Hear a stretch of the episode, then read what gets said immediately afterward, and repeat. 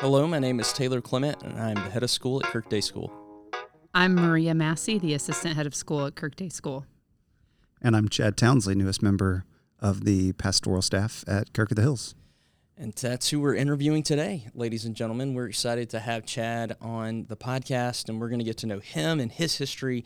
Chad has a long history with the Kirk. I think, I guess our families have an even longer history with one another, which is going to be fun to see God's providence in that. But we want to get to know him. We want to hear about his new role at the Kirk, his family, and a lot of his new role is going to be overlapping with the school, so that should be a really fun thing as well. So, Chad, welcome to the podcast. Thanks. Glad to be here. All right. So you moved from Florida. I did. And you left Florida in December to come to St. Louis in January. So you were swimming a little upstream. Yeah. Well, we're still regretting that decision, and the winter's over now. Okay. It's like post-traumatic stress for us. You endure the summer in Florida so that you can get to the winter, which is, of course, is the opposite in St. Louis. And so we left in the most beautiful weather in the world to come to dreary, wintry St. Louis. But no, it's been good. So yeah, we knew God was calling us here because of the timing. Only God would call you away from Central Florida. Yeah. Into St. Louis in January. So no other reason than that. Okay. Like for the timing. Yeah, for the timing. Yeah.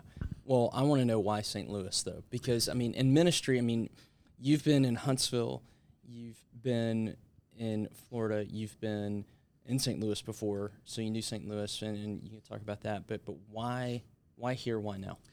Yeah, well, it's part of our story. We were here in the area, part of the Kirk and KDS, starting about 15 years ago, and I'm going to tell a little more of that story. And when we left, we were here for 5 years. When we left, I think we were really surprised for the years that followed after we left of how much God really kind of kept St. Louis on our hearts, and many of the people here and the community at KDS and also at Kirk of the Hills. So it was in our hearts, but not, there had to be an opportunity to come back. So when an opportunity presented itself, it was obviously attractive to us, but yet at the same time, we still knew we had to be a good fit.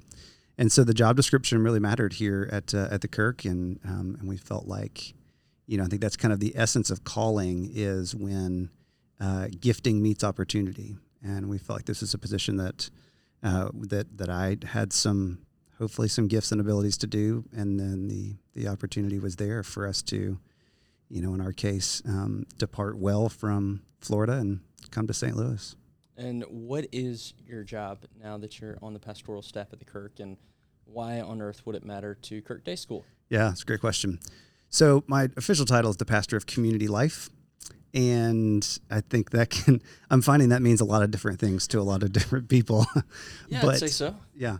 The idea being that I think at Kirk of the Hills, and in some ways as we love and serve the KDS community, just realize that we need more community. And so you're the party pastor. I don't call myself that formally, but yes. Okay. Yep, absolutely. Gotcha. No, so I think it is part of my job to hopefully kind of gather large groups of people, but more than that to really help build a culture of this unusual devotion to one another.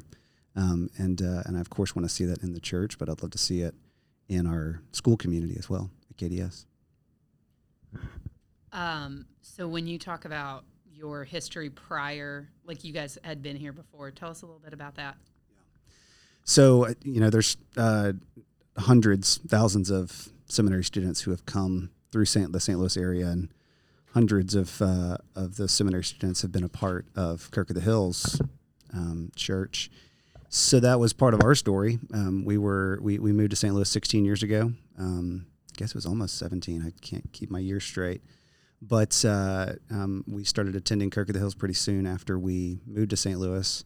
I actually just worked a kind of just everyday job for a little while in the banking industry for a year before starting at the seminary, and did the 4-year degree track for my Master of Divinity. So we were here for 5 years, And so, you know, we were already going to be a part of the Kirk of the Hills church community. But my wife was blessed to be able to be a part of the KDS staff as well. She first started in junior kindergarten and then moved into a fourth grade role that she held for our final 4 years. So it's really sweet that we spent a lot of time in this building, a lot of time on this campus, and seen God do a lot of things over the years. So.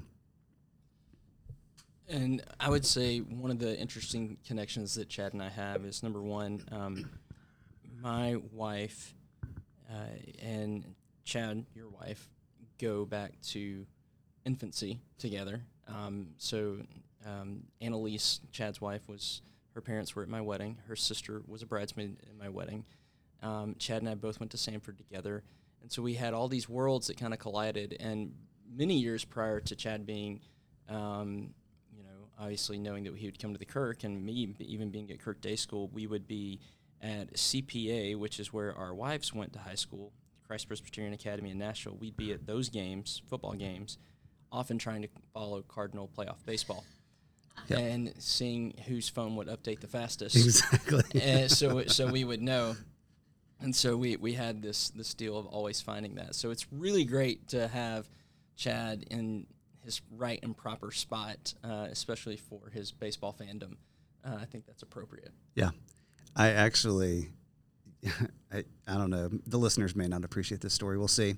But I was at your wedding, Taylor, and I did not know that. Are you serious? Really? I swear I did not know that. Well, there is photo evidence floating around. That makes sense. So listen to the story. So I was at your wedding. None of us remember our wedding days. None of us remember our wedding days. It's okay. So I was at your wedding, and you had the groomsman cake had it was like a bird on the bat, yeah. I think. And someone who was cutting the cake knew that I was a big Cardinals fan, and I got like the head of the Cardinal, and that was a proud moment for me. That's the only memory I have of your wedding.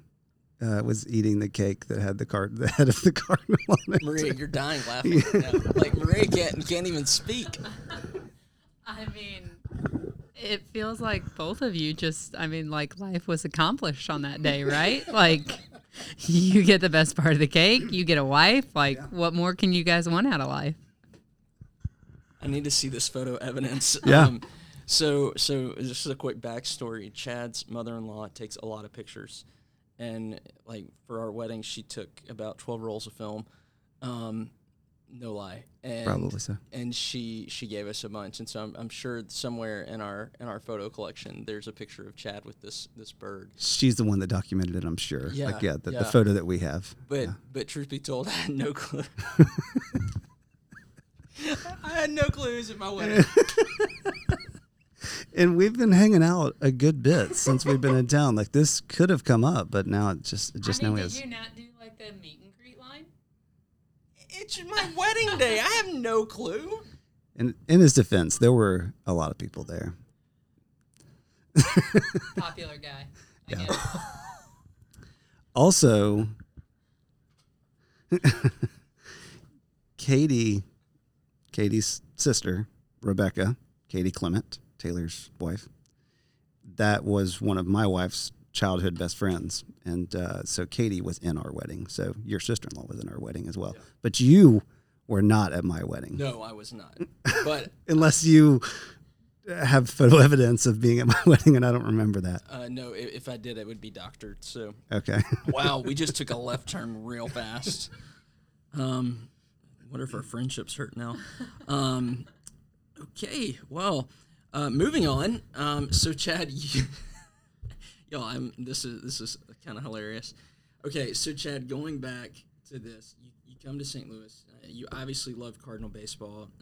You've loved living here, but what about this job aligned with your giftings, in particular of just thinking about being this pastor of community life?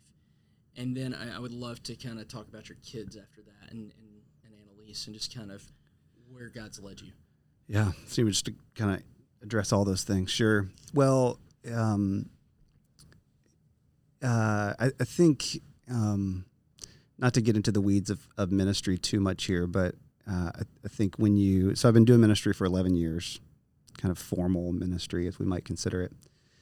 And you obviously, hopefully, learned a lot of things in those 11 years. But one of the things you learn is that, you know, you ought to learn what you're good at and what you're not good at.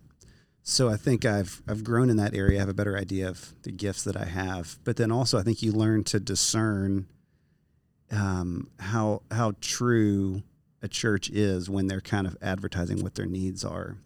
So in my case, I have a good relationship with you, perhaps not as close as we thought, but but I have a good relationship with you. I also have a great relationship with the senior pastor at Kirk of the Hills, Ben Porter. And so, you know, he and I think had some really honest conversations, and he acknowledged to me that, you know, that one of the greatest needs here was a pastor who could join the team and could, you know, I don't carry the weight of building this community, but a big part of my job is there's a relational component, and perhaps this may not shock some people, but there's a lot of pastors who are not good at relationships, and that's okay. But there's plenty of pastors out there who are not very good persons. And I think I knew that even in my seminary training, that I'm not going to be the guy that's going to, I'm happy to, you know, talk theology, and I can kind of live in a kind of academic world when I need to, but that's not my sweet spot. So, and that's what this job needed, was someone who, you know, was actually cared about spending time with people and gave that it gives life to. And so spending time with people really gives me life. You mean like going to weddings? Yeah, absolutely. So from there, gosh, you asked about my kids. I have 3 kids. They're all at KDS. And I have a 4th grader, a 1st grader, and a preschooler. And they're really great kids, and they've been working really hard in this process. And, you know, one of our we talk about having some core values in our household, and one of the core values that we have is that we do hard things. And that if nothing else, our family is always going to be on mission.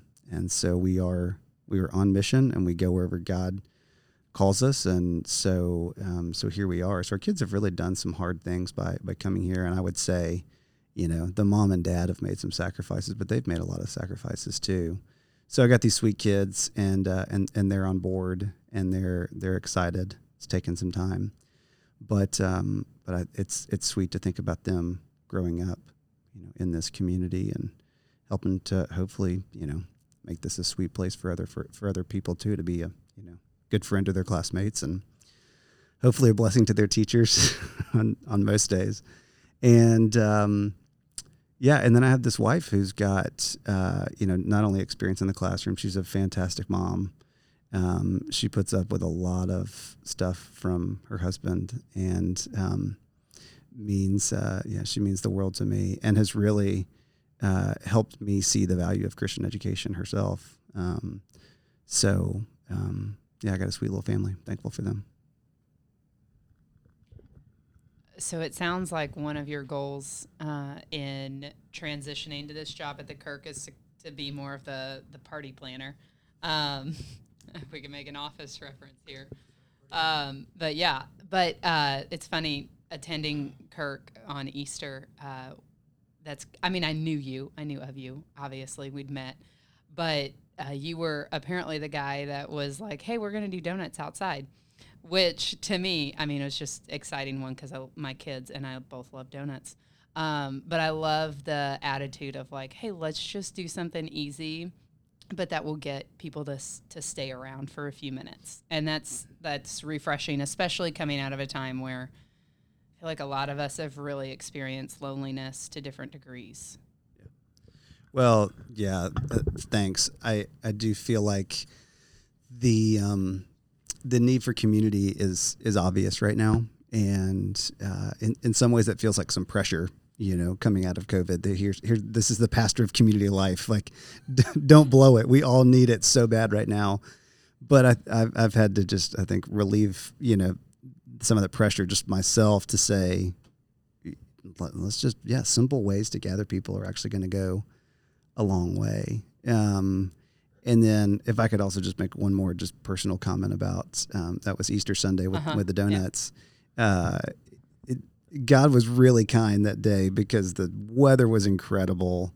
You know, temperature was great. The sun came out. God has placed us right across the street from a world-class golf course. So like the backdrop of our, our donuts was this beautiful golf course with Belle Reve across the street. And I mean, it really was kind of a moment.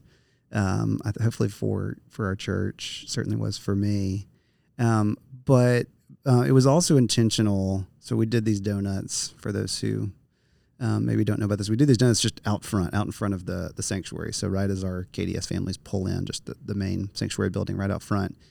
And my desire was for people who were driving by to see people who were hopefully practicing safe social distancing, but they were together and were having fun. And it's one of my desires for our church, and I think you all share this for our school, that we would have such an infectious joy that the laughter would be leaking out of our building in such a way that people would just be peering in the windows to see what was going on. That's the kind of culture that I want us to build. I think that only the gospel can give us that kind of joy. So the donuts just give us an excuse to celebrate how amazing it is that we have each other. Yeah. Yeah, that is a beautiful picture, and my son loved the donuts. He grabbed a few. Great. Yeah. I got the chocolate ones just for the parents. Oh yeah. You're welcome. That's where he went. Yeah. Yep, for sure. I'm curious what your situation looked like in Florida as far as church, school. You said that your wife has had an influence on just what you see in Christian education. Talk a little bit about that. Yeah, thanks. I love talking about Florida. Chances are, if I talk to anybody one-on-one for long enough, it's going to come up because it really became a huge part of our story. So we were in, this really was a very small community. It was rural Florida. Taylor mentioned it was central Florida, kind of north central Florida on the nature coast of Florida, which is on the Gulf Coast side, but no beach line. And small community, the county seat in our county, Citrus County, was just about 30,000 people. So there was just kind of a smattering of people after that to total about 90,000, something like that, 100,000. So in this small community, God had raised up this incredible church and school. So Seven Rivers Church that's the name of the church, and then Seven Rivers Christian School. And it's a preschool through 12th grade school of about 520 students, and has been a part of the church. The church has existed for 38 years, and it's been there for, I think, 32. So for, basically the entire existence of the church, the school has been there. And it's just a remarkable place because I would say, for kind of all the reasons that we love Christian education, I think it achieves those goals. But in particular, this is a community that has pretty significant needs. So, average household income, I think, was like $24,000 a year, highest teen pregnancy rate in the state of Florida, the oldest population per capita in that county, and high crime rates, all kinds of things that kind of come with low income situation. And so we had this enormous opportunity as a church and school to reach people with, most importantly, the gospel, but in the process to really enrich families with Christian education, because I think you all understand that this is not unique to rural Florida. It's really across the country that families are not thriving, and so I believe, and I think you all believe, that Christian education is it's a route to that, to help make families more whole. So it's been happening there for years, and we were really excited to get to be a part of it. So the church school dynamic there was really, really sweet. It's a really healthy one. And I think admittedly it was a part of me coming on board here is to, work with Taylor and you and Jennifer and the whole faculty and staff here to, help move this place, down the road some more and make it a more beautiful place, whatever I can do to contribute to that. Well, and unpack that for a second, you know, is, and granted, I get it, things may change, but as of here and now, I mean, part of your job is to engage with the school. It doesn't mean that you're the school's pastor per se. It also doesn't mean that you're our spiritual life director. We definitely are our mission of Kirk of the Hills Presbyterian Church, and as a part of that mission, though, there is a part that you want to engage with our school community, and in a very winsome way. I know, but it's if somebody engages with you, I would say your goal is not to say, hey, I want you at the Kirk on Sunday morning. Like that, you're not trying to recruit them just to come to church at the Kirk. Right.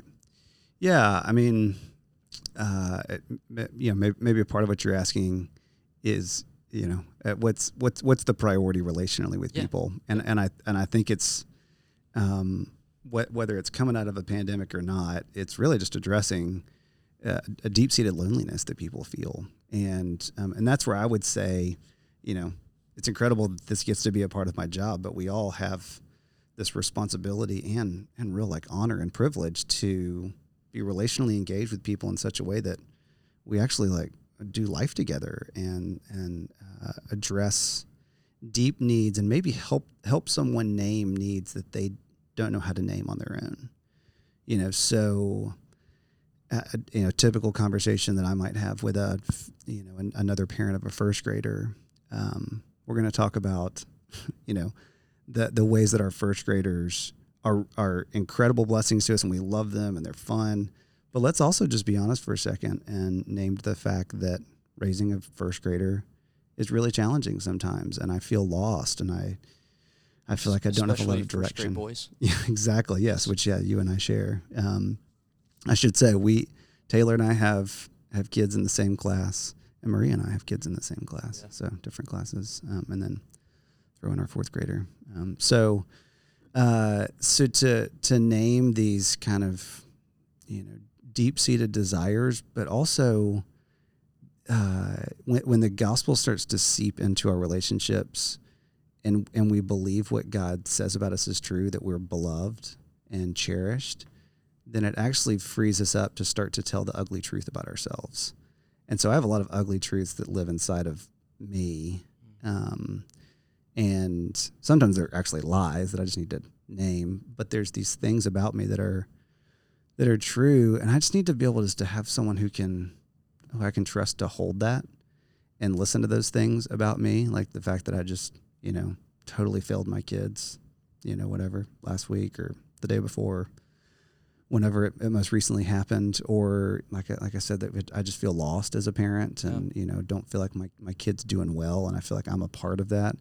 If I can be relationally engaged with someone and help them carry that burden, and then in the process, maybe tell them, hey, all this gospel stuff we're talking about, it's happening in a community of people at your local church. It's happening here at Kirk of the Hills, but it's happening all over the place too, that you don't have to do life alone.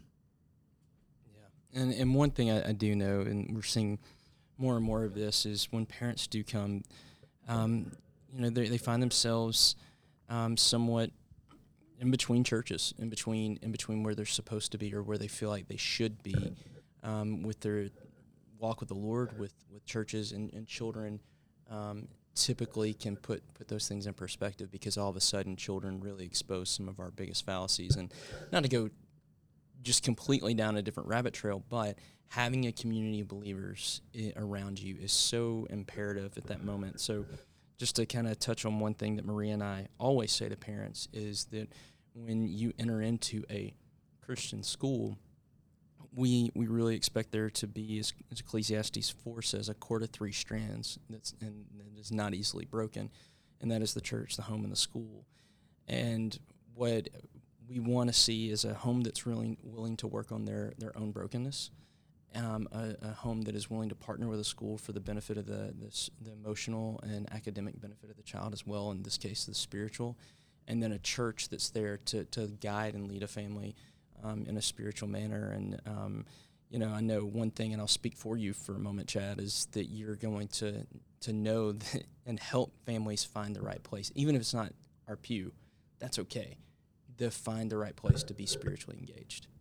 Yeah.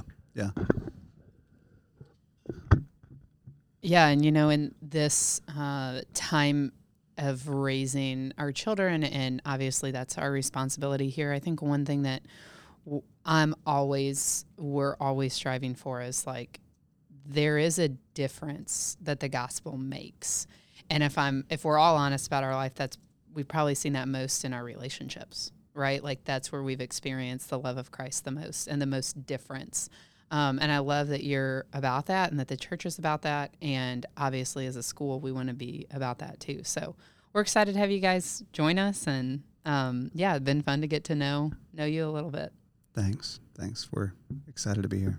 All right, Chad. So if somebody wants to meet you, how do they do it? We'll end on this. Oh, that's a great question. Well, you can reach me through the Kirk. Just I'm pretty good about responding to email within 24 hours. So that's chad.townsley@thekirk.org. Does that sound right? That's right. No, you're still new here. It's all saved. It just comes up automatically on my computer. So that way. You know, honestly, our church office is going to kind of be getting back to some kind of normal operation here in the next, I would say, kind of month or so. So, church office as well, and probably I know you all as a faculty and staff feel the same way. But one of the saddest parts of COVID for us has been just the inability to interact with parents on campus. So maybe I'll set up a booth out in the back corner of the parking lot, and come. Yeah. Like Lucy and Charlie Brown. Yeah. Come see me.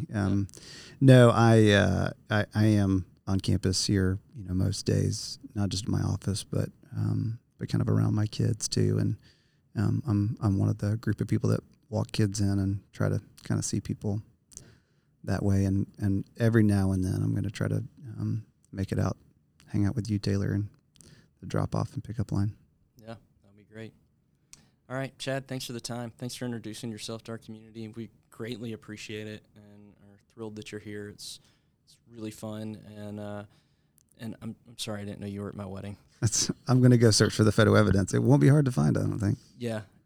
Okay. But until next time, we'll be talking more about a variety of topics. And we have Dr. Doriani, who's coming on next time, and we'll be talking about gender, marriage, and sexuality. So get ready for that one.